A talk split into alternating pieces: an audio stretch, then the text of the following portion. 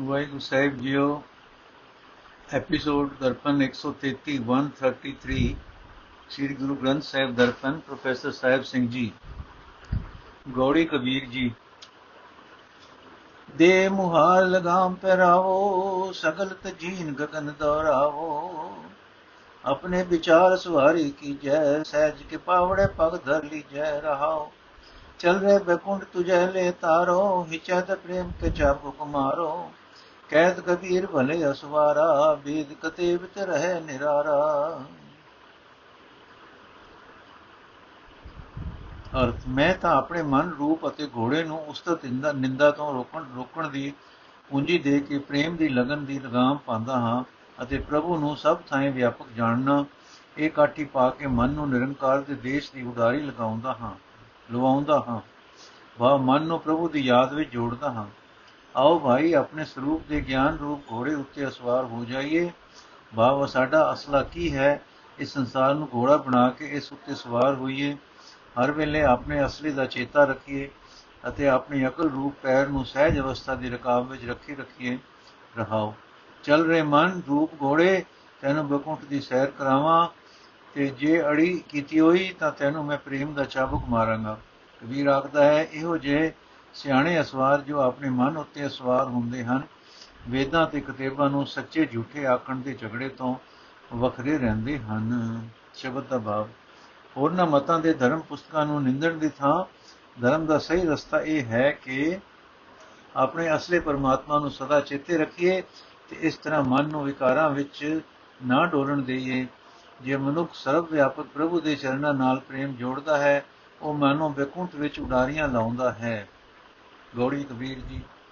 ਜੇ ਮੁਖ ਪਾਂਚੋ ਅੰਮ੍ਰਿਤ ਖਾਏ, ਤੇ ਮੁਖ ਦੇਖਤ ਲੁਕਟ ਲਾਏ।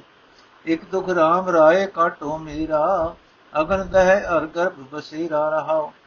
ਕਾਇਆ ਵਿਗੂਤੀ ਬੋ ਵਿਦ ਭਾਤੀ, ਕੋ ਜਾਰੇ ਕੋ ਗੜ ਲੈ ਮਾਟੀ। ਕੋ ਕਬੀਰ ਹਰ ਚਰਨ ਦਿਖਾਵੋ, ਪਾਛੇ ਤੇ ਜਮ ਕਿਉ ਨ ਪਠਾਵੋ।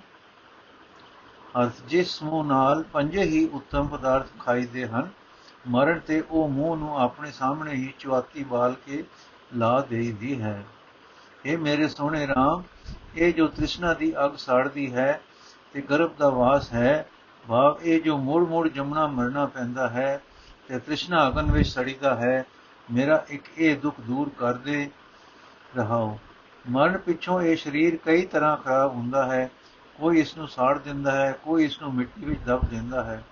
ਏ ਕਬੀਰ, ਪ੍ਰਭੂ ਦੇ ਦਰ ਤੇ ਇਉਂ ਆਖੇ ਪ੍ਰਭੂ ਮੈਨੂੰ ਆਪਣੇ ਚਰਨਾਂ ਦਾ ਦਰਸ਼ਨ ਕਰਾ ਦੇ।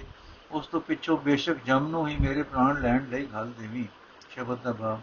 ਮੇਰਾ ਇਸ ਸਰੀਰ ਨੂੰ ਪਾਲਣ ਦੇ ਆਹਰੇ ਲੱਗੇ ਰਹਿਣਾ ਜੀਵਨ ਮਨੋਰਥ ਨਹੀਂ, ਕਿਉਂਕਿ ਮੌਤ ਆਉਣ ਤੇ ਇਸ ਸਰੀਰ ਨੇ ਆਖਰ ਖਾਕ ਵਿੱਚ ਰਲ ਜਾਣਾ ਹੈ। ਜੀਵ ਇੱਥੇ ਆਇਆ ਹੈ, ਪ੍ਰਭੂ ਦਾ ਭਜਨ ਕਰਨ। ਗੋੜੀ ਕਬੀਰ ਜੀ, ਆਪੇ ਪਾਵਕ ਆਪੇ ਪਵਨਾ ਜਾ ਰਹਿ ਕਸਮ ਤਰਾਖੈ ਕਵਨਾ RAM ਜਪਤ ਤਨ ਜਰ ਮਿਕੀ ਨ ਜਾਏ RAM ਨਾਮ ਚਿਤ ਰਹਾ ਸਮਾਏ ਰਹਾਓ ਕਾ ਕੋ ਜਰੇ ਕਹਾਏ ਹੋਏ ਆਨ ਨਟਵਟ ਖੇਲੇ ਸਾਰੰਗ ਪਾਨ ਕੋ ਕਬੀਰ ਅਖਰ ਦੋਇ ਭਾਖ ਹੋਏਗਾ ਖਸਮ ਤਲੇ ਘਰ ਆਖ ਅਰਥ ਖਸਮ ਪ੍ਰਭੂ, ਆਪ ਹੀ ਅੰਗ ਅਗ ਹੈ, ਆਪ ਹੀ ਹਵਾ ਹੈ, ਜੇ ਉਹ ਆਪ ਹੀ ਜੀਵ ਨੂੰ ਸਾੜਨ ਲੱਗੇ ਤਾਂ ਕੌਣ ਬਚਾ ਸਕਦਾ ਹੈ? ਜਿਸ ਮਨੁੱਖ ਦਾ ਮਨ ਪ੍ਰਭੂ ਦੇ ਨਾਮ ਵਿੱਚ ਜੁੜ ਰਿਹਾ ਹੈ, ਪ੍ਰਭੂ ਦਾ ਸਿਮਰਨ ਕਰਦਿਆਂ ਉਸ ਦਾ ਸਰੀਰ ਵੀ ਭਾਵੇਂ ਸੜ ਜਾਏ, ਉਹ ਰੱਤਾ ਪਰਵਾਹ ਨਹੀਂ ਕਰਦਾ ਰਹਾਓ ਕਿਉਂਕਿ ਬੰਦਗੀ ਕਰਨ ਵਾਲੇ ਨੂੰ ਇਹ ਨਿਸ਼ਚਾ ਹੁੰਦਾ ਹੈ ਕਿ ਨਾ ਕਿਸੇ ਦਾ ਕੁਝ ਸੜਦਾ ਹੈ ਤੇ ਨਾ ਕਿਸੇ ਦਾ ਕੋਈ ਨੁਕਸਾਨ ਹੁੰਦਾ ਹੈ। ਪ੍ਰਭੂ ਆਪ ਹੀ ਸਭ ਥਾਈਂ ਨੱਟਾਂ ਦੇ ਦੇਸ਼, ਦੇਸਾਂ ਵਾਂਗ ਖੇਡ ਰਿਹਾ ਹੈ। ਭਾਵ ਕਿਤੇ ਆਪ ਹੀ ਨੁਕਸਾਨ ਕਰ ਰਿਹਾ ਹੈ, ਕਿਤੇ ਆਪ ਹੀ ਉਹ ਨੁਕਸਾਨ ਸਹਿ ਰਿਹਾ ਹੈ। ਇਸ ਵਾਸਤੇ ਹੈ ਕਬੀਰ ਤੂੰ ਤਾਂ ਇਹ ਨਿੱਕੀ ਜਿਹੀ ਗੱਲ ਚੇਤੇ ਰੱਖ ਕਿ ਜੇ ਖਸਮ ਨੂੰ ਮਨਜ਼ੂਰ ਹੋਵੇਗਾ, ਤਾਂ ਜਿੱਥੇ ਕਿਤੇ ਲੋੜ ਪੈਗੀ ਆਪ ਹੀ ਬਚਾ ਲਏਗਾ। ਸ਼ਬਦ ਦਾ ਭਾਵ। ਸਿਮਰਨ ਦੀ ਬਰਕਤ ਨਾਲ ਇਹ ਯਕੀਨ ਬਣ ਜਾਂਦਾ ਹੈ ਕਿ ਪ੍ਰਭੂ ਆਪ ਹੀ ਹਰ ਥਾਂ ਰੱਖਾ ਹੈ, ਹੋਰ ਕੋਈ ਕਿਸੇ ਦਾ ਕੁਝ ਵਿਗਾੜ ਨਹੀਂ ਸਕਦਾ। ਉਹ ਆਪ ਹੀ ਜਗਤ ਦੀ ਹਰੇ ਖੇਡ ਖੇਡ ਰਿਹਾ ਹੈ। ਗੋੜੀ ਕਬੀਰ ਜੀ ਦੁੱਖ ਦੇ। ਨਾ ਮੈਂ ਜੋਗ ਧਿਆਨ ਚਿਤ ਲਾਇਆ, ਬਿਨ ਬੈਰਾਗ ਨ ਛੂਟ ਸਮਾਇਆ। ਕੈਸੇ ਜੀਵਨ ਹੋਏ ਹਮਾਰਾ, ਜਬ ਨਾ ਹੋਏ RAM ਨਾਮ ਅਧਾਰਾ ਰਹਾਉ। ਕਉ ਕਬੀਰ ਕੋ ਜੋ ਅਸਮਾਨ RAM ਸਮਾਨ ਨ ਦੇਖੋ ਆਨ। ਨੋਟ ਦੁਪਦੇ ਦੋ ਪਦਾਂ ਵਾਲੇ ਸ਼ਬਦ, ਦੋ ਪਦਾਂ ਵਾਲੇ ਸ਼ਬਦ, ਲਫ਼ਜ਼ ਦੁਪਦੇ ਦੇ ਹੇਠ ਨਿੱਕੇ ਅੰਕ 2 ਦਾ ਭਾਵ ਹੈ ਕਿ ਦੋ ਪਦਾਂ ਵਾਲੇ ਦੇ ਦੋ ਸ਼ਬਦ ਅਗਾ ਦਰਜ ਹਨ। ਨੰਬਰ 34 ਅਤੇ ਨੰਬਰ 35 ਅਰਥ। ਮੈਂ ਤਾਂ ਜੋਗ ਦੇ ਦੱਸੇ ਹੋਏ ਧਿਆਨ ਭਾਵ ਸਮਾਧੀਆਂ ਦਾ ਗਉ ਨਹੀਂ ਕੀਤਾ, ਕਿਉਂਕਿ ਇਸ ਨਾਲ ਵਿਰਾਗ ਪੈਦਾ ਨਹੀਂ ਹੁੰਦਾ ਅਤੇ ਵਿਰਾਗ ਤੋਂ ਬਿਨਾ ਮਾਇਆ ਦੇ ਮੋਹ ਤੋਂ ਖਲਾਸੀ ਨਹੀਂ ਹੋ ਸਕਦੀ। ਮਾਇਆ ਇਤਨੀ ਪ੍ਰਬਲ ਹੈ ਕਿ ਸਾਨੂੰ, ਜੇ ਸਾਨੂੰ ਪ੍ਰਭੂ ਦੇ ਨਾਮ ਦਾ ਆਸਰਾ ਨਾ ਹੋਵੇ, ਅਸੀਂ ਸਹੀ ਜੀਵਨ ਜੀਉ ਹੀ ਨਹੀਂ ਸਕਦੇ। ਰਹਾਓ ਇਹ ਕਬੀਰ, ਆਪ ਮੈਂ ਆਕਾਸ਼ ਤੱਕ ਭਾਵ ਸਾਰੀ ਦੁਨੀਆ ਭਾਲ ਕਰ ਚੁੱਕਾ ਹਾਂ, ਪਰ ਪ੍ਰਭੂ ਤੋਂ ਬਿਨਾ ਮੈਨੂੰ ਕੋਈ ਹੋਰ ਨਹੀਂ ਲੱਭਾ। ਜੋ ਮਾਇਆ ਦੇ ਮੋਹ ਤੋਂ ਬਚਾ ਕੇ ਅਸਲ ਜੀਵਨ ਦੇ ਸਕੇ, ਸ਼ਬਦ ਦਾ ਭਾਵ। ਪ੍ਰਭੂ ਦਾ ਇੱਕ ਨਾਮ ਹੀ ਐਸਾ ਹੈ, ਜੋ ਮਾਇਆ ਦੇ ਮੋਹ ਤੋਂ ਬਚਾ ਕੇ ਸਹੀ ਜੀਵਨ ਦਾ ਰਾਹ ਸਿਖਾ ਸਕਦਾ ਹੈ। ਨਾ ਕੋਈ ਹੋਰ ਵਿਅਕਤੀ ਤੇ ਨਾ ਜੋਗ ਆਦਿ ਕੋਈ ਹੋਰ ਸਾਧਨ ਇਸ ਗੱਲ ਦੇ ਸਮਰੱਥ ਹੈ।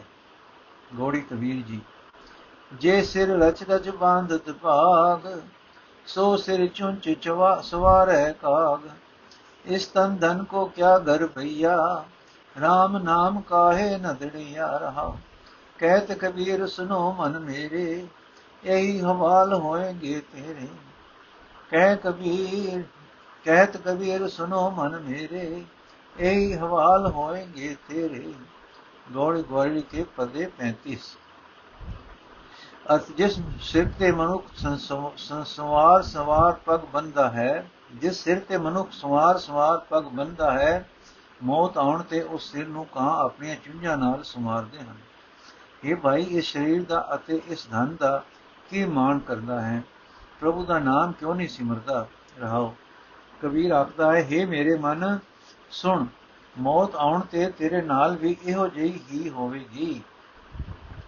ਸ਼ਬਦ ਦਾ ਭਾਵ, ਇਸ ਧਨ ਦਾ ਜਾਂ ਇਸ ਸਰੀਰ ਦਾ ਮਾਣ ਕਰਨਾ ਬੇਸਮਝੀ ਹੈ। ਕੋਈ ਵੀ ਇਸ ਜੀਵ ਦੇ ਨਾਲ ਨਹੀਂ ਨਿਭਦਾ। ਪ੍ਰਭੂ ਦਾ ਨਾਮ ਹੀ ਸੱਚਾ ਸਾਥੀ ਹੈ। ਨੋਟ ਇਸ ਸਾਰੇ ਸੰਗ੍ਰਹਿ ਵਿੱਚ ਮੁxtਲਿਫ ਪਦਾਂ ਬੰਦਾਂ ਵਾਲੇ 35 ਸ਼ਬਦ ਹਨ, ਜਿਨ੍ਹਾਂ ਦਾ ਵੇਰਵਾ ਇਉਂ ਹੈ। ਚਾਰ ਬੰਦਾਂ ਵਾਲੇ ਸ਼ਬਦ 14 1 ਤੋਂ ਲੈ ਕੇ 14 ਤੱਕ। ਪੰਜ ਬੰਦਾਂ ਵਾਲੇ ਸ਼ਬਦ 2 15 ਤੇ 16 ਤਿੰਨ ਬੰਦਾਂ ਵਾਲੇ ਚਾਰ ਤੁਕੀਏ ਸ਼ਬਦ 2 17 ਤੇ 18 ਤਿੰਨ ਬੰਦਾਂ ਵਾਲੇ ਸ਼ਬਦ 15 19 ਤੋਂ ਲੈ ਕੇ 33 ਤੱਕ। ਦੋ ਬੰਦਾਂ ਵਾਲੇ ਸ਼ਬਦ 2 34 ਤੇ 35 ਟੋਟਲ ਜੋੜ 35 ਸ਼ਬਦ। ਹੁਣ ਅਗਲਾ ਹੈ, ਸ਼ਬਦ ਹੈ ਜੀ, ਰਾਗ ਗੋੜੀ ਗਵਾਰੜੀ ਅਸ਼ਟਪਦੀ, ਕਬੀਰ ਜੀ। ਇੱਕ ਓੰਕਾਰ ਸਤਗੁਰ ਪ੍ਰਸਾਦ। ਸੁਖ ਮੰਗਲ, ਦੁਖ ਆਗੇ ਆਵੇ। ਸੋ ਸੁਖ ਹਮੋ ਨ ਮੰਗਿਆ ਭਾਵੇ। ਦੇਖਿਆ ਅਜੋ ਸੁਰਤ ਸੁਖ ਆਸਾ। ਕੈਸੇ ਹੋਈ ਹੈ ਰਾਜਾ RAM ਨਿਵਾਸਾ ਰਹਾ ਇਸ ਸੁਖ ਤੇ ਸ਼ਿਵ ਬ੍ਰਹਮ ਡਰਾਨਾ। ਸੋ ਸੁਖ ਹਮੋ ਸਾਚ ਕਰ ਜਾਣਾ ਸੰਕਾ ਅਧਿਕ ਨਾਰਦ ਮੁਨ ਸਿਖਾ। ਤਿੰਨ ਵੀ ਤਨ ਮੈਂ ਮਨ ਨਹੀਂ ਵੇਖਾ। ਇਸ ਮਨ ਕੋ ਕੋਈ ਖੋਜੋ ਭਾਈ, ਤਨ ਛੂਟੇ ਮਨ ਕਹਾ ਸਮਾਈ। ਗੁਰ ਪ੍ਰਸਾਦੀ ਜੈ ਦਿਓ ਨਾਮਾ, ਭਗਤ ਕੈ ਪ੍ਰੇਮ ਇਨਹੀ ਹੈ ਜਾਨਾ। ਇਸ ਮਨ ਕੋ ਨਹੀਂ ਆਵਨ ਜਾਨਾ, ਜਿਸ ਕਾ ਭਰਮ ਗਿਆ ਤਿਨ ਸਾਚ ਪਛਾਨਾ।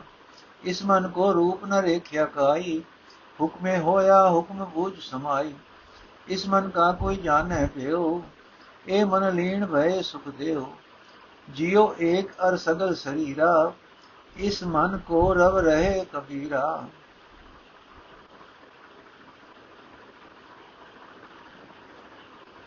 ਅਰਥ, ਮੈਨੂੰ ਉਸ ਸੁਖ ਦੇ ਮੰਗਣ ਦੀ ਲੋੜ ਨਹੀਂ, ਜਿਸ ਸੁਖ ਦੇ ਮੰਗਿਆ ਦੁੱਖ ਮਿਲਦਾ ਹੈ। ਅਜੇ ਵੀ ਸਾਡੀ ਸੁਰਤ ਮਾਇਆ ਵਿੱਚ ਹੀ ਲੱਗੀ ਹੋਈ ਹੈ। ਇਸ ਮਾਇਆ ਤੋਂ ਹੀ ਸੁੱਖਾਂ ਦੀ ਆਸ ਲਈ ਬੈਠੇ ਹਾਂ। ਤਾਂ ਫਿਰ ਜੋਤ ਰੂਪ ਨਿਰੰਕਾਰ ਦਾ ਨਿਵਾਸ ਇਸ ਸੁਰਤ ਵਿੱਚ ਕਿਵੇਂ ਹੋ ਸਕੇ? ਰਹਾ ਇਸ ਮਾਇਆ ਸੁਖ ਤੇ ਤੋਂ ਤਾਂ ਸ਼ਿਵ ਜੀ ਤੇ ਬ੍ਰਹਮਾ ਵਰਗੇ ਦੇਵਤਿਆਂ ਨੇ ਵੀ ਕੰਨਾਂ ਨੂੰ ਹੱਥ ਲਾਏ, ਪਰ ਸੰਸਾਰੀ ਜੀਵਾਂ ਨੇ ਇਸ ਸੁਖ ਨੂੰ ਸਦਾ ਕਰਕੇ, ਸੱਚਾ ਕਰਕੇ ਸਮਝਿਆ ਹੈ। ਬ੍ਰਹਮਾ ਨੇ ਚਾਰੇ, ਬ੍ਰਹਮਾ ਦੇ ਚਾਰੇ ਪੁੱਤਰ ਸਨਕ, ਆਦਿ, ਨਾਰਦ ਮੁਨੀ ਅਤੇ ਸ਼ੇਸ਼ ਨਾਗ, ਇਹਨਾਂ ਨੇ ਵੀ ਇਸ ਮਾਇਆ ਸੁਖ ਵੱਲ ਸੁਰਤ ਲੱਗੀ ਰਹਿਣ ਦੇ ਕਾਰਨ ਆਪਣੇ ਮਨ ਨੂੰ ਆਪਣੇ ਸਰੀਰ ਵਿੱਚ ਨਾ ਵੇਖਿਆ ਭਾਵ ਇਹਨਾਂ ਦਾ ਮਨ ਵੀ ਅੰਤਰ ਆਤਮੇ ਟਿਕਿਆ ਨਾ ਰਹਿ ਸਕਿਆ। ਇਹ ਭਾਈ, ਕੋਈ ਦਿਨ ਇਸ ਮਨ ਦੀ ਵੀ ਖੋਜ ਕਰੋ ਕਿ ਸਰੀਰ ਨਾਲੋਂ ਵਿਛੋੜਾ ਹੋਣ ਤੇ ਇਹ ਮਨ ਕਿੱਥੇ ਜਾ ਟਿਕਦਾ ਹੈ। ਸਤਿਗੁਰ ਦੀ ਕਿਰਪਾ ਨਾਲ ਇਹਨਾਂ ਜੈਦੇਵ ਤੇ ਨਾਮਦੇਵ ਜੀ ਵਰਗੇ ਭਗਤਾਂ ਨੇ ਹੀ ਭਗਤੀ ਦੇ ਚਾਅ ਨਾਲ ਇਹ ਗੱਲ ਸਮਝੀ ਹੈ ਕਿ ਤਨ ਛੂਟੇ, ਮਨ ਕਹਾਂ ਸਮਾਈ। ਜਿਸ ਮਨੁੱਖ ਦੀ ਸੁੱਖਾਂ ਵਾਸਤੇ ਭਟਕਣਾ ਦੂਰ ਹੋ ਗਈ ਹੈ, ਉਸਨੇ ਪ੍ਰਭੂ ਨੂੰ ਪਛਾਣ ਲਿਆ ਹੈ, ਪ੍ਰਭੂ ਨਾਲ ਸਾਂਝ ਪਾ ਲਈ ਹੈ ਉਸ ਮਨੁੱਖ ਨੇ ਇਸ ਆਤਮਾ ਨੂੰ ਜਨਮ ਮਰਨ ਦੇ ਗੇੜ ਵਿੱਚ ਪੈਣਾ ਨਹੀਂ ਪੈਂਦਾ। ਉਸ ਮਨੁੱਖ ਦੇ ਇਸ ਆਤਮਾ ਨੂੰ ਜਨਮ ਮਰਨ ਦੇ ਗੇੜ ਵਿੱਚ ਪੈਣਾ ਨਹੀਂ ਪੈਂਦਾ।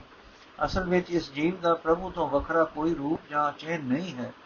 ਪ੍ਰਭੂ ਦੇ ਹੁਕਮ ਵਿੱਚ ਹੀ ਇਹ ਵੱਖਰੇ ਸਰੂਪ ਵਾਲਾ ਬਣਿਆ ਹੈ ਤੇ ਪ੍ਰਭੂ ਦੀ ਰਜ਼ਾ ਨੂੰ ਸਮਝ ਕੇ ਉਸ ਵਿੱਚ ਲੀਨ ਹੋ ਜਾਂਦਾ ਹੈ। ਜੋ ਮਨੁੱਖ ਇਸ ਮਨ ਦਾ ਵੇਦ ਜਾਣ ਲੈਂਦਾ ਹੈ, ਉਹ ਇਸ ਮਨ ਦੀ ਰਾਹੀਂ ਹੀ ਅੰਤਰਾਤਮੇ ਲੀਨ ਹੋ ਕੇ ਸੁਖਦੇਵ ਪ੍ਰਭੂ ਦਾ ਰੂਪ ਹੋ ਜਾਂਦਾ ਹੈ। ਕਬੀਰ ਉਹ ਸਰਵ ਵਿਆਪਕ ਮਨ ਭਾਵ ਪਰਮਾਤਮਾ ਦਾ ਸਿਮਰਨ ਕਰ ਰਿਹਾ ਹੈ, ਜੋ ਆਪ ਇੱਕ ਹੈ ਤੇ ਸਾਰੇ ਸ਼ਰੀਰਾਂ ਵਿੱਚ ਮੌਜੂਦ ਹੈ। ਸ਼ਬਦ ਦਾ ਭਾਵ, ਜਦ ਤੱਕ ਮਾਇਕ ਸੁੱਖਾਂ ਦੀ ਲਾਲਸਾ ਮਨ ਵਿੱਚ ਟਿਕੀ ਰਹਿੰਦੀ ਹੈ, ਤਦ ਤੱਕ ਪਰਮਾਤਮਾ ਨਾਲ ਮਿਲਾਪ ਨਹੀਂ ਹੁੰਦਾ। ਗੋੜੀ ਗਵਾਰੇ ਰੀ, ਐਨਸ ਏਕ ਨਾਮ ਜੋ ਜਾਗੇ, ਕੇਤਕ ਸਿਧ ਭਏ ਲਿਵ ਲਾਗੇ ਰਹਾਓ। ਸਾਧਕ ਸਿਧ ਸਗਲ ਮਨਹਾਰੇ ਏਕ ਨਾਮ ਕਲਿਪ ਤਰ ਤਾਰੇ। ਜੋ ਹਰ ਹਰੇ ਸੋ ਹੋਏ ਨਾ ਆਨਾ, ਕਹਿ ਕਬੀਰ RAM ਨਾਮ ਪਛਾਨਾ। ਅਰਥ, ਬਥੇਰੇ ਉਹ ਮਨੁੱਖ ਜੀਵਨ ਸਫਰ ਦੀ ਦੌੜ ਵਿੱਚ ਪੁੱਗ ਗਏ ਹਨ, ਜੋ ਦਿਨ ਰਾਤ ਕੇਵਲ ਪ੍ਰਭੂ ਦੇ ਨਾਮ ਵਿੱਚ ਸੁਚੇਤ ਰਹੇ ਹਨ, ਜਿਨ੍ਹਾਂ ਨੇ ਨਾਮ ਵਿੱਚ ਹੀ ਸੁਰਤ ਜੋੜੀ ਰੱਖੀ ਹੈ ਰਹਾਓ। ਜੋ ਸਾਧਨ ਕਰਨ ਵਾਲੇ ਯੋਗ ਸਾਧਨਾ ਵਿੱਚ ਪੁੱਗੇ ਹੋਏ ਜੋਗੀ ਤੇ ਸਾਰੇ ਮੁਨੀ ਲੋਕ ਸੰਸਾਰ ਸਮੁੰਦਰ ਤੋਂ ਤਰਨ ਤੇ ਹੋਰ ਹੋਰ ਵਸੀਲੇ ਲੱਭ ਲੱਭ ਕੇ ਥੱਕ ਗਏ ਹਨ। ਕੇਵਲ ਪ੍ਰਭੂ ਦਾ ਨਾਮ ਹੀ ਕਲਪ ਰੁਖ ਹੈ, ਜੋ ਜੀਵਾਂ ਦਾ ਬੇੜਾ ਪਾਰ ਕਰਦਾ ਹੈ। ਕਬੀਰ ਆਖਦਾ ਹੈ, ਜੇ ਮਨੁੱਖ ਪ੍ਰਭੂ ਦਾ ਸਿਮਰਨ ਕਰਦੇ ਹਨ, ਜੋ ਮਨੁੱਖ ਪ੍ਰਭੂ ਦਾ ਸਿਮਰਨ ਕਰਦੇ ਹਨ, ਉਹ ਪ੍ਰਭੂ ਤੋਂ ਵੱਖਰੇ ਨਹੀਂ ਰਹਿ ਜਾਂਦੇ। ਉਹਨਾਂ ਨੇ ਪ੍ਰਭੂ ਦੇ ਨਾਮ ਨੂੰ ਪਛਾਣ ਲਿਆ ਹੈ। ਨਾਮ ਨਾਲ ਡੂੰਗੀ ਸਾਂਝ ਪਾ ਲਈ ਹੈ। ਸ਼ਬਦ ਦਾ ਭਾਵ। ਪਰਮਾਤਮਾ ਦਾ ਨਾਮ ਜਪਣ ਵਾਲੇ ਬੰਦੇ ਪਰਮਾਤਮਾ ਦੇ ਨਾਲ ਇੱਕ ਰੂਪ ਹੋ ਜਾਂਦੇ ਹਨ। ਪ੍ਰਭੂ ਦਾ ਨਾਮ ਹੀ ਮਨੁੱਖ ਨੂੰ ਵਾਸਨਾ ਤੋਂ ਬਚਾਉਂਦਾ ਹੈ, ਹੋਰ ਕੋਈ ਵਸੀਲਾ ਨਹੀਂ ਹੈ। ਗੌੜੀ ਵੀ ਸੋਰਠ ਦੀ ਰੇ ਜੀ ਨਿਲਜ ਲਾਜ ਤੋਇ ਨਾਹੀ, ਹਰ ਰਸ ਹਰ ਤਜ ਕਤ ਕਾਹੂ ਕਹਿ ਜਾਹੀ ਰਹੋ ਜਾ ਕੋ ਠਾਕੁਰ ਉੱਚਾ ਹੋਈ, ਸੋ ਜਨ ਪਰ ਘਰ ਬਾਤ ਨਾ ਜੋਹੀ। ਸੋ ਸਾਹਿਬ ਰਹਾ ਭਰਪੂਰ ਸਦਾ ਸੰਗ ਨਾਹੀ ਹਰ ਦੂਰ ਕਮਲਾ ਚਰਨ ਸਰਣ ਹੈ ਜਾਕੇ ਕੋ ਜਨ ਕਾ ਨਾਹੀ ਘਰ ਤਕ ਹੈ ਸਭ ਕੋ ਕਹੇ ਜਾਸ ਕੀ ਬਾਤਾ ਸੋ ਸਮਰਥ ਨਿਜ ਪਤ ਹੈ ਦਾਤਾ ਕਹਿ ਕਬੀਰ ਪੂਰਨ ਜਗ ਸੋਈ ਜਾਂ ਕਹਿ ਹਿਰਦੇ ਅਵਰ ਨ ਹੋਈ ਕਹਿ ਕਬੀਰ ਪੂਰਨ ਜਗ ਸੋਈ ਜਾਂ ਕਹਿ ਹਿਰਦੇ ਅਵਰ ਨ ਕੋਈ ਅਰਥ ਇਹ ਬੇਸ਼ਰਮ ਮਨ ਤੈਨੂੰ ਸ਼ਰਮ ਨਹੀਂ ਆਉਂਦੀ? ਪ੍ਰਭੂ ਨੂੰ ਛੱਡ ਕੇ ਕਿੱਥੇ ਤੇ ਕਿਸ ਦੇ ਪਾਸ ਤੂੰ ਜਾਂਦਾ ਹੈ? ਭਾਵ ਕਿਉਂ ਹੋਰ ਆਸਰੇ ਤੂੰ ਰੱਖਦਾ ਹੈ ਰਹਾਓ? ਜਿਸ ਮਨੁੱਖ ਦਾ ਮਾਲਕ ਵੱਡਾ ਹੋਵੇ, ਉਹ ਪਰਾਏ ਘਰੇ ਨਹੀਂ ਜਾਂਦਾ, ਚੰਗਾ ਨਹੀਂ ਲੱਗਦਾ। ਵੇ ਮਨ हे ਮਨ, ਉਸ ਮਾਲਕ ਮਾਲਕ ਪ੍ਰਭੂ ਸਾਈਂ, ਪ੍ਰਭੂ ਸਭ ਥਾਈਂ ਮੌਜੂਦ ਹੈ, ਸਦਾ ਤੇਰੇ ਨਾਲ ਹੈ, ਤੇਥੋਂ ਦੂਰ ਨਹੀਂ ਹੈ। ਲక్ష్ਮੀ ਵੀ ਜਿਸ ਦੇ ਚਰਨਾਂ ਦਾ ਆਸਰਾ ਲਈ ਬੈਠੀ ਹੈ ਭਾਈ, ਦਸ ਉਸ ਪ੍ਰਭੂ ਦੇ ਘਰ ਕਿਸੇ ਸ਼ੈ ਦੀ ਕਮੀ ਹੈ? ਜਿਸ ਪ੍ਰਭੂ ਦੀਆਂ ਵਡਿਆਈਆਂ ਦੀਆਂ ਗੱਲਾਂ ਹਰ ਇੱਕ ਜੀਵ ਕਰ ਰਿਹਾ ਹੈ, ਉਹ ਪ੍ਰਭੂ ਸਭ ਤਾਕਤਾਂ ਦਾ ਮਾਲਕ ਹੈ, ਉਹ ਸਾਡਾ ਸਭਨਾ ਦਾ ਖਸਮ ਹੈ ਤੇ ਸਭ ਪਦਾਰਥ ਦੇਣ ਵਾਲਾ ਹੈ। ਕਬੀਰ ਆਖਦਾ ਹੈ, ਸੰਸਾਰ ਵਿੱਚ ਕੇਵਲ ਉਹੀ ਮਨੁ ਗੁਣਾ ਵਾਲਾ ਹੈ, ਜਿਸ ਦੇ ਹਿਰਦੇ ਵਿੱਚ ਪ੍ਰਭੂ ਤੋਂ ਬਿਨਾ ਕੋਈ ਹੋਰ ਦਾਤਾ ਜਸਦਾ ਨਹੀਂ। ਸ਼ਬਦ ਦਾ ਭਾਵ, ਪ੍ਰਭੂ ਸਭ ਜੀਵਾਂ ਨੂੰ ਪਾਲਣ ਵਾਲਾ ਹੈ, ਹਰ ਇੱਕ ਦੇ ਅੰਗ ਸੰਗ ਹੈ ਉਸ ਦੇ ਘਰ ਵਿੱਚ ਕੋਈ ਕਮੀ ਨਹੀਂ ਉਸ ਨੂੰ ਵਿਸਾਰ ਕੇ ਕੋਈ ਹੋਰ ਆਸਰਾ ਤੱਕਣਾ ਬੜੀ ਹਾਨਤ ਵਾਲੀ ਗੱਲ ਹੈ। ਕੌਣ ਕੋ ਪਿਤਾ ਪਿਤਾ ਕੋ ਕਾਕੋ, ਕੌਣ ਮਰੇ ਕੋ ਦੇ ਸੰਤਾਪੋ, ਹਰ ਠਗ ਜਗ ਕੋ ਠਗੋਰੀ ਲਾਈ, ਹਰ ਕੇ ਵਿਯੋਗ ਕੈਸੇ ਜਿਉ ਮੇਰੀ ਮਾਈ ਰਹਾਓ, ਕੌਣ ਕੋ ਪੁਰਖ, ਕੌਣ ਕੀ ਨਾਰੀ, ਯਾ ਤਤ ਲਿਓ ਸ਼ਰੀਰ ਵਿਚਾਰੀ, ਕਹਿ ਕਬੀਰ ਠਗ ਸਿਓ ਮਨ ਮਾਨਿਆ ਗਈ ਠਗੋਰੀ ਠਗ ਪਹਿਚਾਨਿਆ। ਕਹਿ ਕਬੀਰ, ਠਗ ਸਿਓ ਮਨ ਮਾਨਿਆ। ਗਈ ਠਗੋਰੀ ਠਗ ਪਹਿਚਾਨਿਆ। ਅਰਥ ਕਿਸ ਦਾ ਕੋਈ ਪੁੱਤਰ ਹੈ, ਕਿਸ ਦਾ ਕੋਈ ਪਿਓ ਹੈ, ਭਾ ਪਿਓ ਤੇ ਪੁੱਤਰ ਵਾਲਾ ਸਾਖ ਸਦਾ ਕਾਇਮ ਰਹਿਣ ਵਾਲਾ ਨਹੀਂ ਹੈ। ਪ੍ਰਭੂ ਨੇ ਖੇਡ ਰਚੀ ਹੋਈ ਹੈ। ਕੌਣ ਮਰਦਾ ਹੈ ਤੇ ਕੌਣ ਇਸ ਮੌਤ ਦੇ ਕਾਰਨ ਪਿਛਲਿਆਂ ਨੂੰ ਕਲੇਸ਼ ਦਿੰਦਾ ਹੈ? ਭਾਵ ਨਾ ਹੀ ਕੋਈ ਕਿਸੇ ਦਾ ਮਰਦਾ ਹੈ ਅਤੇ ਨਾ ਹੀ ਇਸ ਤਰ੍ਹਾਂ ਪਿਛਲਿਆਂ ਨੂੰ ਕਲੇਸ਼ ਦਿੰਦਾ ਹੈ। ਸੰਜੋਗਾਂ ਅਨੁਸਾਰ 4 ਦਿਨਾਂ ਦਾ ਮੇਲਾ ਹੈ। ਪ੍ਰਭੂ ਠੱਗ ਨੇ ਜਗਤ ਦੇ ਦੀਵਾਨ, ਜੀਵਾਂ ਨੂੰ ਮੋਹ ਰੂਪ ਠੱਗ ਬੂਟੀ ਲਾਈ ਹੋਈ ਹੈ। ਜਿਸ ਕਰਕੇ ਜੀਵ ਸੰਬੰਧੀਆਂ ਦਾ ਮੋਹ ਰੱਖ ਕੇ ਤੇ ਪ੍ਰਭੂ ਨੂੰ ਬੁਲਾ ਕੇ ਕਲੇਸ਼ ਪਾ ਰਹੇ ਹਨ। ਪਰ हे ਮੇਰੀ ਮਾਂ, ਮੈਂ ਇਸ ਠੱਗ ਬੂਟੀ ਵਿੱਚ ਨਹੀਂ ਫਸਿਆ, ਕਿਉਂਕਿ ਮੈਂ ਪ੍ਰਭੂ ਤੋਂ ਵਿਛੜ ਕੇ ਜਿਉ ਹੀ ਨਹੀਂ ਸਕਦਾ। ਰਹਾਉ ਕਿਸ ਇਸਤਰੀ ਦਾ ਕੋਈ ਖਸਮ, ਕਿਸ ਖਸਮ ਦੀ ਕੋਈ ਵੋਟੀ? ਭਾਵ ਇਹ ਇਸਤਰੀ ਪਤੀ ਵਾਲਾ ਸਾਖ ਵੀ ਜਗਤ ਵਿੱਚ ਸਦਾ ਸਥਿਰ ਰਹਿਣ ਵਾਲਾ ਨਹੀਂ। ਇਹ ਖੇਡ ਆਖਰ ਮੁੱਕ ਜਾਂਦੀ ਹੈ। ਇਸ ਅਸਲੀਅਤ ਨੂੰ, ਹੈ ਭਾਈ, ਇਸ ਮਨੁੱਖਾ ਸਰੀਰ ਵਿੱਚ ਹੀ ਸਮਝੋ। ਭਾਵ ਇਹ ਮਨੁੱਖਾ ਜਨਮ ਹੀ ਮੌਕਾ ਹੈ, ਜਦੋਂ ਇਹ ਅਸਲੀਅਤ ਸਮਝੀ ਜਾ ਸਕਦੀ ਹੈ। ਕਬੀਰ ਆਖਦਾ ਹੈ, ਜਿਸ ਜੀਵ ਦਾ ਮਨ ਮੋਹ ਰੂਪ ਠਗ ਬੂਟੀ ਬਣਾਉਣ ਵਾਲੇ ਪ੍ਰਭੂ, ਠਗ ਨਾਲ ਇਕਮਿਕ ਹੋ ਗਿਆ ਹੈ ਉਸ ਵਾਸਤੇ ਠਗ ਬੂਟੀ ਮੁੱਕ ਗਈ ਸਮਝੋ, ਕਿਉਂਕਿ ਉਸ ਨੇ ਮੋਹ ਦੇ ਪੈਦਾ ਕਰਨ ਵਾਲੇ ਨਾਲ ਸਾਂਝ ਪਾ ਲਈ ਹੈ, ਸ਼ਬਦ ਦਾ ਭਾਵ। ਪਰਮਾਤਮਾ ਨੇ ਆਪ ਹੀ ਇਹ ਮਾਇਆ ਦਾ ਮੋਹ ਬਣਾਇਆ ਹੈ। ਸਾਰੇ ਜੀਵ ਇਸ ਪਿਓ ਪੁੱਤਰ ਤੇ ਖਸਮ ਵੋਟੀ ਆਦਿਕ ਵਾਲੇ ਸੰਬੰਧ ਦੇ ਮੋਹ ਵਿੱਚ ਫਸ ਕੇ ਪਰਮਾਤਮਾ ਨੂੰ ਭੁਲਾ ਕੇ ਦੁਖੀ ਹੁੰਦੇ ਰਹਿੰਦੇ ਹਨ। ਪਰ ਜੋ ਮਨੁੱਖ ਪ੍ਰਭੂ ਦੇ ਚਰਨਾਂ ਵਿੱਚ ਜੁੜਦਾ ਹੈ ਉਸ ਨੂੰ ਇਹ ਮੋਹ ਨਹੀਂ ਵਿਆਪਦਾ। ਅਬ ਮੋਕੋ ਭੈ ਰਾਜਾ RAM ਸਹਾਈ ਜਨਮ ਮਰਨ ਕਟ ਪਰਮ ਗਤ ਪਾਈ ਰਹਾਉ। ਸਾਧੂ ਸੰਗਤ ਦਿਓ ਰਲਾਏ, ਪੰਜ ਦੂਤ ਤੇ ਲਿਓ ਛੜਾਏ ਅੰਮ੍ਰਿਤ ਨਾਮ ਜਪੋ ਜਪ ਰਸਨਾ, ਅਮੋਲ ਦਾਸ ਕਰ ਲੀਨੋ ਆਪਣਾ। ਸਤਗੁਰ ਕੀਨੋ ਪਰ ਉਪਕਾਰ, ਕਾਢ ਲੈਨ ਸਾਗਰ ਸੰਸਾਰ। ਚਰਨ ਕਮਲ ਸਿਓ ਲਾਗੀ ਪ੍ਰੀਤ, ਗੋਬਿੰਦ ਬਸੈ ਨਿਤਾ ਨਿਤ ਚੀਤ। ਮਾਇਆ ਤਪਤ 부ਝਿਆ ਅੰਗਿਆਰ, ਮਨ ਸੰਤੋਖ ਨਾਮ ਆਧਾਰ। ਜਲ ਥਲ ਪੂਰ ਰਹੇ ਪ੍ਰਭ ਸੁਆਮੀ, ਜਦ ਪੇਖੋ ਤਤ ਅੰਤਰ ਜਾਮੀ। ਆਪਣੀ ਭਗਤ ਆਪ ਹੀ ਦੜਾਈ ਪੂਰਬ ਲਿਖਤ ਮਿਲਿਆ ਮੇਰੇ ਭਾਈ।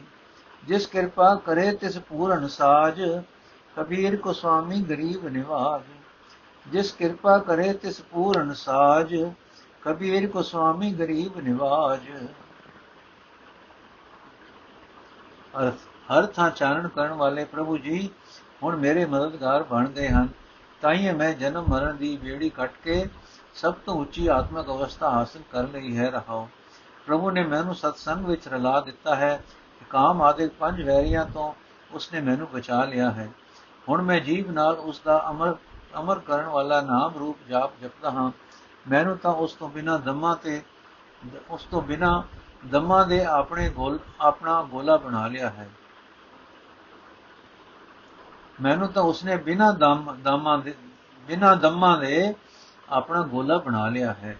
ਸਤਗੁਰ ਨੇ ਮੇਰੇ ਉੱਤੇ ਬੜੀ ਮਿਹਰ ਕੀਤੀ ਹੈ। ਮੈਨੂੰ ਉਸਨੇ ਸੰਸਾਰ ਸਮੁੰਦਰ ਵਿੱਚੋਂ ਕੱਢ ਲਿਆ ਹੈ। ਮੇਰੀ ਹੁਣ ਪ੍ਰਭੂ ਦੇ ਸੋਹਣੇ ਚਰਨਾਂ ਨਾਲ ਪ੍ਰੀਤ ਬਣ ਗਈ ਹੈ।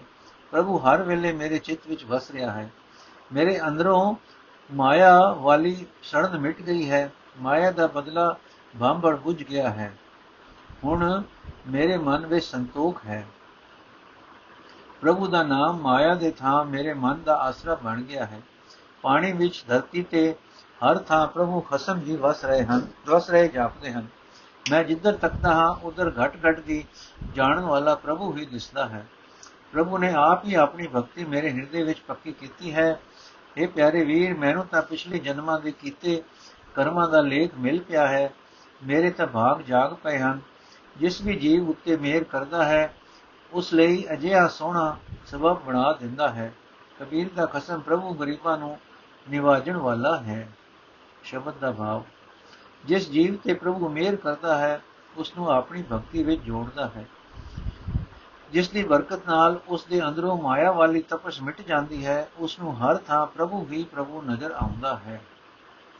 ਜਲ ਹੈ ਸੂਤਕ, ਥਲ ਹੈ ਸੂਤਕ ਸੂਤਕ ਉਪਤ ਹੋਈ ਜਨ ਮੈਂ ਸੂਤਕ ਹੋਏ ਫੁਨ ਸੂਤਕ ਸੂਤਕ ਪਰਗ ਪਰਗ ਪਰਜ ਵਿਗੋਈ ਕੌਰੇ ਪੰਡਿਆ ਕੌਣ ਪਵਿੱਤਾ, ਐਸਾ ਗਿਆਨ ਜਪੋ ਮੇਰੇ ਮੀਤਾ ਰਹਾਓ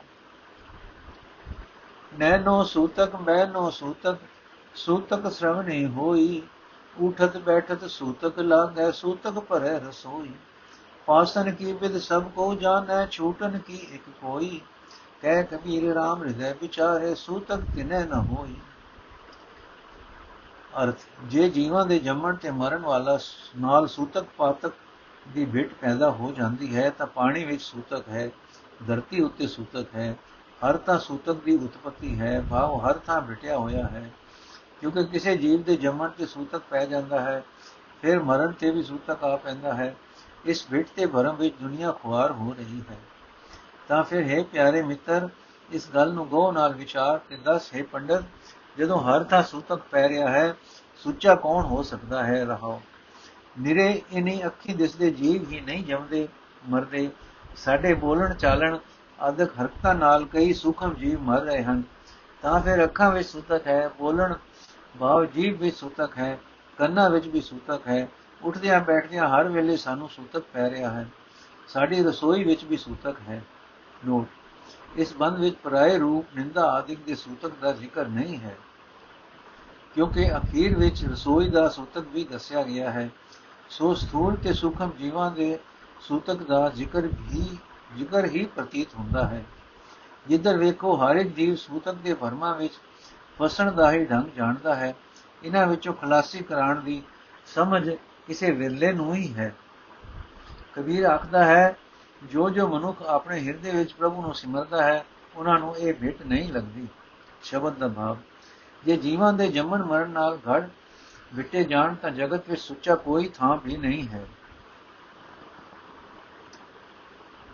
ਕਿਉਂਕਿ ਹਰ ਵੇਲੇ ਹਰ ਥਾਂ ਜਨਮ ਮਰਨ ਦਾ ਸਿਲਸਿਲਾ ਜਾਰੀ ਹੈ। ਜੋ ਮਨੁੱਖ ਪ੍ਰਭੂ ਦਾ ਭਜਨ ਕਰਦਾ ਹੈ ਉਸ ਨੂੰ ਸੂਤਕ ਦਾ ਭਰਮ ਨਹੀਂ ਰਹਿੰਦਾ। ਗੋੜੀ। ਝਗੜਾ ਏਕ ਨਿਬੇੜੋ RAM ਜੋ ਤੂੰ ਆਪਣੇ ਜਨ ਸੋ ਕਾਮ ਰਹਾਓ। ਇਹ ਮਨ ਬੜਾ ਕੇ ਜਾਂ ਸਿਓ ਮਨ ਮਾਨਿਆ RAM ਬੜਾ ਕਹਿ ਰਾਮ ਹੈ ਜਾਣਿਆ। ਬ੍ਰਹਮਾ ਬੜਾ ਕਿ ਸਿਆਸ ਉਪਾਇਆ, ਵੇਦ ਬੜਾ ਕਿ ਜਹਾਂ ਤੇ ਆਇਆ। ਕਹਿ ਕਬੀਰ ਹੋ ਭਇਆ ਉਦਾਸ, ਤੀਰਥ ਬੜਾ ਕਿ ਹਰ ਕਾ ਦਾਸ। ਅਰਥ हे ਪ੍ਰਭੂ, ਜੇ ਤੈਨੂੰ ਆਪਣੇ ਸੇਵਕ ਨਾਲ ਕੰਮ ਹੈ, ਭਾਵ ਜੇ ਤੂੰ ਮੈਨੂੰ ਆਪਣੇ ਚਰਨਾਂ ਵਿੱਚ ਜੋੜੀ ਰੱਖਦਾ, ਰੱਖਣਾ ਹੈ, ਤਾਂ ਇੱਕ ਇਹ ਇੱਕ ਵੱਡਾ ਸ਼ੰਕਾ ਦੂਰ ਕਰ ਦੇ। ਭਾਵ ਇਹ ਸ਼ੱਕ ਮੈਨੂੰ ਤੇਰੇ ਚਰਨਾਂ ਵਿੱਚ ਜੁੜਨ ਨਹੀਂ ਦੇਵੇਗਾ। ਰਹਾਓ, ਕਿ ਇਹ ਮਨ ਬਲਵਾਨ ਹੈ? ਜਾਂ ਇਸ ਤੋਂ ਵਧੇਕ ਬਲਵਾਨ ਹੋ ਪ੍ਰਭੂ ਹੈ, ਜਿਸ ਨਾਲ ਮਨ ਪਤੀ ਜਾਂਦਾ ਹੈ। ਤੇ ਭਟਕਣੋਂ ਹਟ ਜਾਂਦਾ ਹੈ ਕੀ ਪਰਮਾਤਮਾ ਸਤਕਾਰਯੋਗ ਹੈ ਜਾਂ ਉਸ ਤੋਂ ਵਧੇਕ ਸਤਕਾਰਯੋਗ ਉਹ ਮਹਾਪੁਰਖ ਹੈ, ਜਿਸ ਨੇ ਪਰਮਾਤਮਾ ਨੂੰ ਪਛਾਣ ਲਿਆ ਹੈ। ਕੀ ਬ੍ਰਹਮਾ ਆਦਿਕ ਦੇਵਤਾ ਬਲੀ ਹੈ ਜਾਂ ਉਸ ਤੋਂ ਵਧੇਕ ਉਹ ਪ੍ਰਭੂ ਹੈ, ਜਿਸ ਦਾ ਪੈਦਾ ਕੀਤਾ ਹੋਇਆ ਇਹ ਬ੍ਰਹਮਾ ਹੈ? ਕੀ ਵੇਦ ਆਦਿਕ ਧਰਮ ਪੁਸਤਕਾਂ ਦਾ ਗਿਆਨ ਸਿਰ ਨਿਵਾਉਣ ਯੋਗ ਹੈ ਜਾਂ ਉਸ ਮਹਾਪੁਰਖ ਜਿਸ ਤੋਂ ਇਹ ਗਿਆਨ ਮਿਲਿਆ ਹੈ? ਕਬੀਰ ਆਖਦਾ ਹੈ, ਮੇਰੇ ਮਨ ਵਿੱਚ ਇਹ ਸ਼ੱਕ ਉੱਠ ਰਿਹਾ ਹੈ ਕਿ ਤੀਰਥ ਧਰਮ ਸਥਾਨ ਪੂਜਣ ਯੋਗ ਹੈ ਜਾਂ ਪ੍ਰਭੂ ਦਾ ਉਹ ਭਗਤ ਵਧੇਕ ਪੂਜਣ ਯੋਗ ਹੈ, ਜਿਸ ਦਾ ਸਦਕਾ ਉਹ ਤੀਰਥ ਬਣਿਆ? ਨੋਟ ਇਹ ਸ਼ਬਦ ਦੀ ਰਾਹੀਂ ਕਬੀਰ ਜੀ ਨੇ ਧਾਰਮਿਕ ਰਸਤੇ ਵਿੱਚ ਵਾਪਰਨ ਵਾਲੇ ਕਈ ਭੁਲੇਖੇ ਦੂਰ ਕੀਤੇ ਹਨ। ਮੈਂ ਬ੍ਰਹਮ ਹਾਂ, ਮੈਂ ਰੱਬ ਹਾਂ, ਇਹ ਖਿਆਲ ਹਉਮੈ ਵੱਲ ਲੈ ਜਾਂਦਾ ਹੈ। ਇਸ ਮੈਂ ਨੂੰ, ਇਸ ਮਨ ਨੂੰ ਬੇਅੰਤ ਪ੍ਰਭੂ ਵਿੱਚ ਲੀਨ ਰੱਖਣ ਕਰਨਾ ਹੀ ਸਹੀ ਰਸਤਾ ਹੈ। ਪ੍ਰਭੂ ਨਾਲ ਮਿਲਾਪ ਤਦੋਂ ਹੀ ਸੰਭਵ ਹੋ ਸਕੇਗਾ ਜੇ ਸਤਿਗੁਰੂ ਅੱਗੇ ਆਪਾ ਵਾਰਿਆ ਜਾਏ। ਸਭ ਦੇਵਤਿਆਂ ਦਾ ਸਿਰਤਾਜ ਸਿਰਜਣਹਾਰ ਪ੍ਰਭੂ ਆਪ ਹੀ ਹੈ। ਮੇਰਾ ਗਿਆਨ ਕਾਫੀ ਨਹੀਂ, ਗਿਆਨ ਦਾਤੇ ਸਤਿਗੁਰੂ ਨਾਲ ਪਿਆਰ ਬਣਾਉਣਾ ਜ਼ਰੂਰੀ ਹੈ। ਅਸਲੀ ਤੀਰਥ ਸਤਿਗੁਰੂ ਹੈ। ਅਸਲ ਸ਼੍ਰੋਮਣੀ ਵਿਚਾਰ ਮੁੱਖ ਭਾਵ ਸ਼ਬਦ ਦੀ ਅਖੀਰਲੀ ਤੁਕ ਵਿੱਚ ਹੈ। ਸ਼ਬਦ ਦਾ ਭਾਵ ਅਸਲ ਤੀਰਥ ਸਤਿਗੁਰੂ ਹੈ, ਜਿਸ ਨਾਲ ਪਿਆਰ ਕਰਨ ਦਾ ਸਦਕਾ ਉਹ ਗਿਆਨ ਪ੍ਰਾਪਤ ਹੁੰਦਾ ਹੈ, ਜੋ ਪ੍ਰਭੂ ਵਿੱਚ ਜੋੜ ਦਿੰਦਾ ਹੈ। ਰਾਗ ਗੌੜੀ ਚੇਤੀ, ਦੇਖੋ ਭਾਈ ਗਿਆਨ ਕੀ ਆਈ ਆਂਧੀ ਸਭੈ ਉਡਾਨੀ ਭ੍ਰਮ ਕੀ ਟਾਟੀ, ਰਹੇ ਨ ਮਾਇਆ ਬਾਂਧੀ ਰਹਾਓ। ਦੁਚੇਤੀ ਕੀ ਦੁਚਿੱਤੇ ਕੀ, ਦੋ ਧੂਨ ਕਿਰਾਨੀ, ਮੋਹ ਬਲੇਂਡਾ ਟੂਟਾ। ਕਿ ਤਿਸਨਾ ਛਾਨ ਪਰ ਧਰੀ ਜਿਸ ਤ੍ਰਿਸ਼ਨਾ ਤਿਸਨਾ ਛਾਨ ਪਰੀ ਸਭ ਉਪਰ ਗੁਦੁਰਮਤ ਭਾਂਡਾ ਫੂਟਾ ਆਂਦੀ ਪਾਛੈ ਜੋ ਜਲ ਬਰਖੈ ਤੇ ਮੇਰਾ ਜਨ ਬੀਨਾ ਕਹਿ ਕਬੀਰ ਮਨ ਭਇਆ ਪ੍ਰਗਾਸਾ ਉਦੇ ਭਾਨ ਜਬ ਚੀਨਾ ਕਹਿ ਕਬੀਰ ਮਨ ਭਇਆ ਪ੍ਰਗਾਸਾ ਉਦੇ ਭਾਨ ਜਬ ਚੀਨਾ ਅਰਥੇ ਸੱਜਣ ਵਿਵੇਕ ਜਦੋਂ ਗਿਆਨ ਦੀ ਨੇਰੀ ਆਉਂਦੀ ਹੈ, ਤਾਂ ਭਰਮ ਵਹਿਮ ਦਾ ਛੱਪਰ ਸਾਰੇ ਦਾ ਸਾਰਾ ਉੱਡ ਜਾਂਦਾ ਹੈ। ਮਾਇਆ ਦੇ ਆਸਰੇ ਖਲੋਤਾ ਹੋਇਆ, ਇਹ ਛੱਪਰ ਗਿਆਨ ਦੀ ਹਨੇਰੀ ਦੇ ਅੱਗੇ ਟਿਕਿਆ ਨਹੀਂ ਰਹਿ ਸਕਦਾ ਰਹਾ। ਵਰਮਾ ਵਹਿਮਾ ਵਿੱਚ ਡੋਲਦੇ ਮਨ ਦੀ ਦ્વੈਤ ਰੂਪ ਸਮੇਂ ਡਿੱਗ ਪੈਂਦੀ ਹੈ। ਬਾ ਪ੍ਰਭੂ ਦੀ ਟੇਕ ਛੱਡ ਕੇ ਕਦੇ ਕੋਈ ਆਸਰਾ ਤੱਕਣਾ, ਕਦੇ ਕੋਈ ਸਹਾਰਾ ਬਣਾਉਣਾ, ਮਨ ਦੀ ਇਹ ਡਾਵਾਂ ਡੋਲ ਹਾਲਤ ਮੁੱਕ ਜਾਂਦੀ ਹੈ। ਇਸ ਦੁਨਿਆਵੀ ਆਸਰੇ ਦੀ ਥੰਮੀ ਤੇ ਟਿਕਿਆ ਹੋਇਆ ਮੋਹ ਰੂਪ ਵੱਲਾ ਵੀ ਡਿੱਗ ਕੇ ਟੁੱਟ ਜਾਂਦਾ ਹੈ। ਇਹ ਮੋਹ ਰੂਪ ਵੱਲੇ ਤੇ ਟਿਕਿਆ ਹੋਇਆ ਤ੍ਰਿਸ਼ਨਾ ਦਾ ਛੱਪਰ ਵੱਲਾ ਟੁੱਟ ਜਾਣ ਕਰਕੇ ਭੂਵੇਂ ਆ ਪੈਂਦਾ ਹੈ ਤੇ ਇਸ ਕੁਚਜੀ ਮਤ ਦਾ ਭਾਂਡਾ ਭੱਜ ਜਾਂਦਾ ਹੈ। ਬਾ ਇਹ ਸਾਰੀ ਦੀ ਸਾਰੀ ਕੁਚਜੀ ਮਤ ਮੁੱਕ ਜਾਂਦੀ ਹੈ। ਕਬੀਰ ਆਖਦਾ ਹੈ, ਗਿਆਨ ਦੀ ਹਨੇਰੀ ਤੋਂ ਪਿੱਛੇ ਜਿਹੜਾ ਨਾਮ ਦਾ ਮੀ ਵਰਦਾ ਹੈ, ਉਸ ਵਿੱਚ ਹੈ ਪ੍ਰਭੂ, ਤੇਰੀ ਭਗਤੀ ਕਰਨ ਵਾਲਾ ਤੇਰਾ ਭਗਤ ਭਿੱਜ ਜਾਂਦਾ ਹੈ। ਭਾਵ ਗਿਆਨ ਦੀ ਬਰਕਤ ਨਾਲ ਭਰਮ ਵਹਿ ਮੁੱਕ ਜਾਣ ਤੇ ਜੋ ਜੋ ਮਨੁੱਖ ਨਾਮ ਜਪਦਾ ਹੈ, ਉਸ ਦੇ ਮਨ ਵਿੱਚ ਸ਼ਾਂਤੀ ਤੇ ਟਿਕਾਊ ਪੈਦਾ ਹੁੰਦਾ ਹੈ। ਜਦੋਂ ਹੈ ਪ੍ਰਭੂ, ਤੇਰਾ ਸੇਵਕ ਆਪਣੇ ਅੰਦਰ ਤੇਰੇ ਨਾਮ ਦਾ ਸੂਰਜ ਚੜਿਆ ਹੋਇਆ ਤੱਕਦਾ ਹੈ ਉਸ ਦੇ ਮਨ ਵਿੱਚ ਚਾਨਣ ਹੀ ਚਾਨਣ ਹੋ ਜਾਂਦਾ ਹੈ। ਸ਼ਬਦ ਦਾ ਭਾਵ, ਜਿਤਨਾ ਚਿਰ ਮਨੁੱਖ ਮਾਇਆ ਦੇ ਬੰਧਨਾਂ ਵਿੱਚ ਜਕੜਿਆ ਰਹਿੰਦਾ ਹੈ, ਇਸ ਦਾ ਡੋਲਦਾ ਮਨ ਪ੍ਰਭੂ ਨੂੰ ਵਿਸਾਰ ਕੇ ਹੋਰ ਹੋਰ ਆਸਰੇ ਪਰਨੇ ਤੱਕਦਾ ਹੈ। ਮੋਹ ਦੇ ਕਾਰਨ ਤ੍ਰਿਸ਼ਨਾ ਲਾਲਚ ਦੀ ਹੀ ਸਾਰੀ ਜੀਵਨ ਉਸਾਰੀ ਬਣਾਈ ਰੱਖਦਾ ਹੈ। ਪਰ ਸਤਿਗੁਰੂ ਦੇ ਗਿਆਨ ਦੀ ਬਰਕਤ ਨਾਲ ਇਹ ਕੁਚਜੀ ਬਣਤਰ ਮੁੱਕ ਜਾਂਦੀ ਹੈ। ਫਿਰ ਜਿਉਂ-ਜਿਉਂ ਨਾਮ ਸਿਮਰਦਾ ਹੈ, ਸਮਝ ਉੱਚੀ ਹੁੰਦੀ ਹੈ। ਤੇ ਨਾਮ ਰਸ ਦਾ ਆਨੰਦ ਆਉਂਦਾ ਹੈ। ਵਾਹਿਗੁਰੂ ਜੀ ਕਾ ਖਾਲਸਾ, ਵਾਹਿਗੁਰੂ ਜੀ ਕੀ ਫਤਿਹ। ਅੱਜ ਦਾ ਐਪੀਸੋਡ ਇੱਥੇ ਸਮਾਪਤ ਹੈ ਜੀ।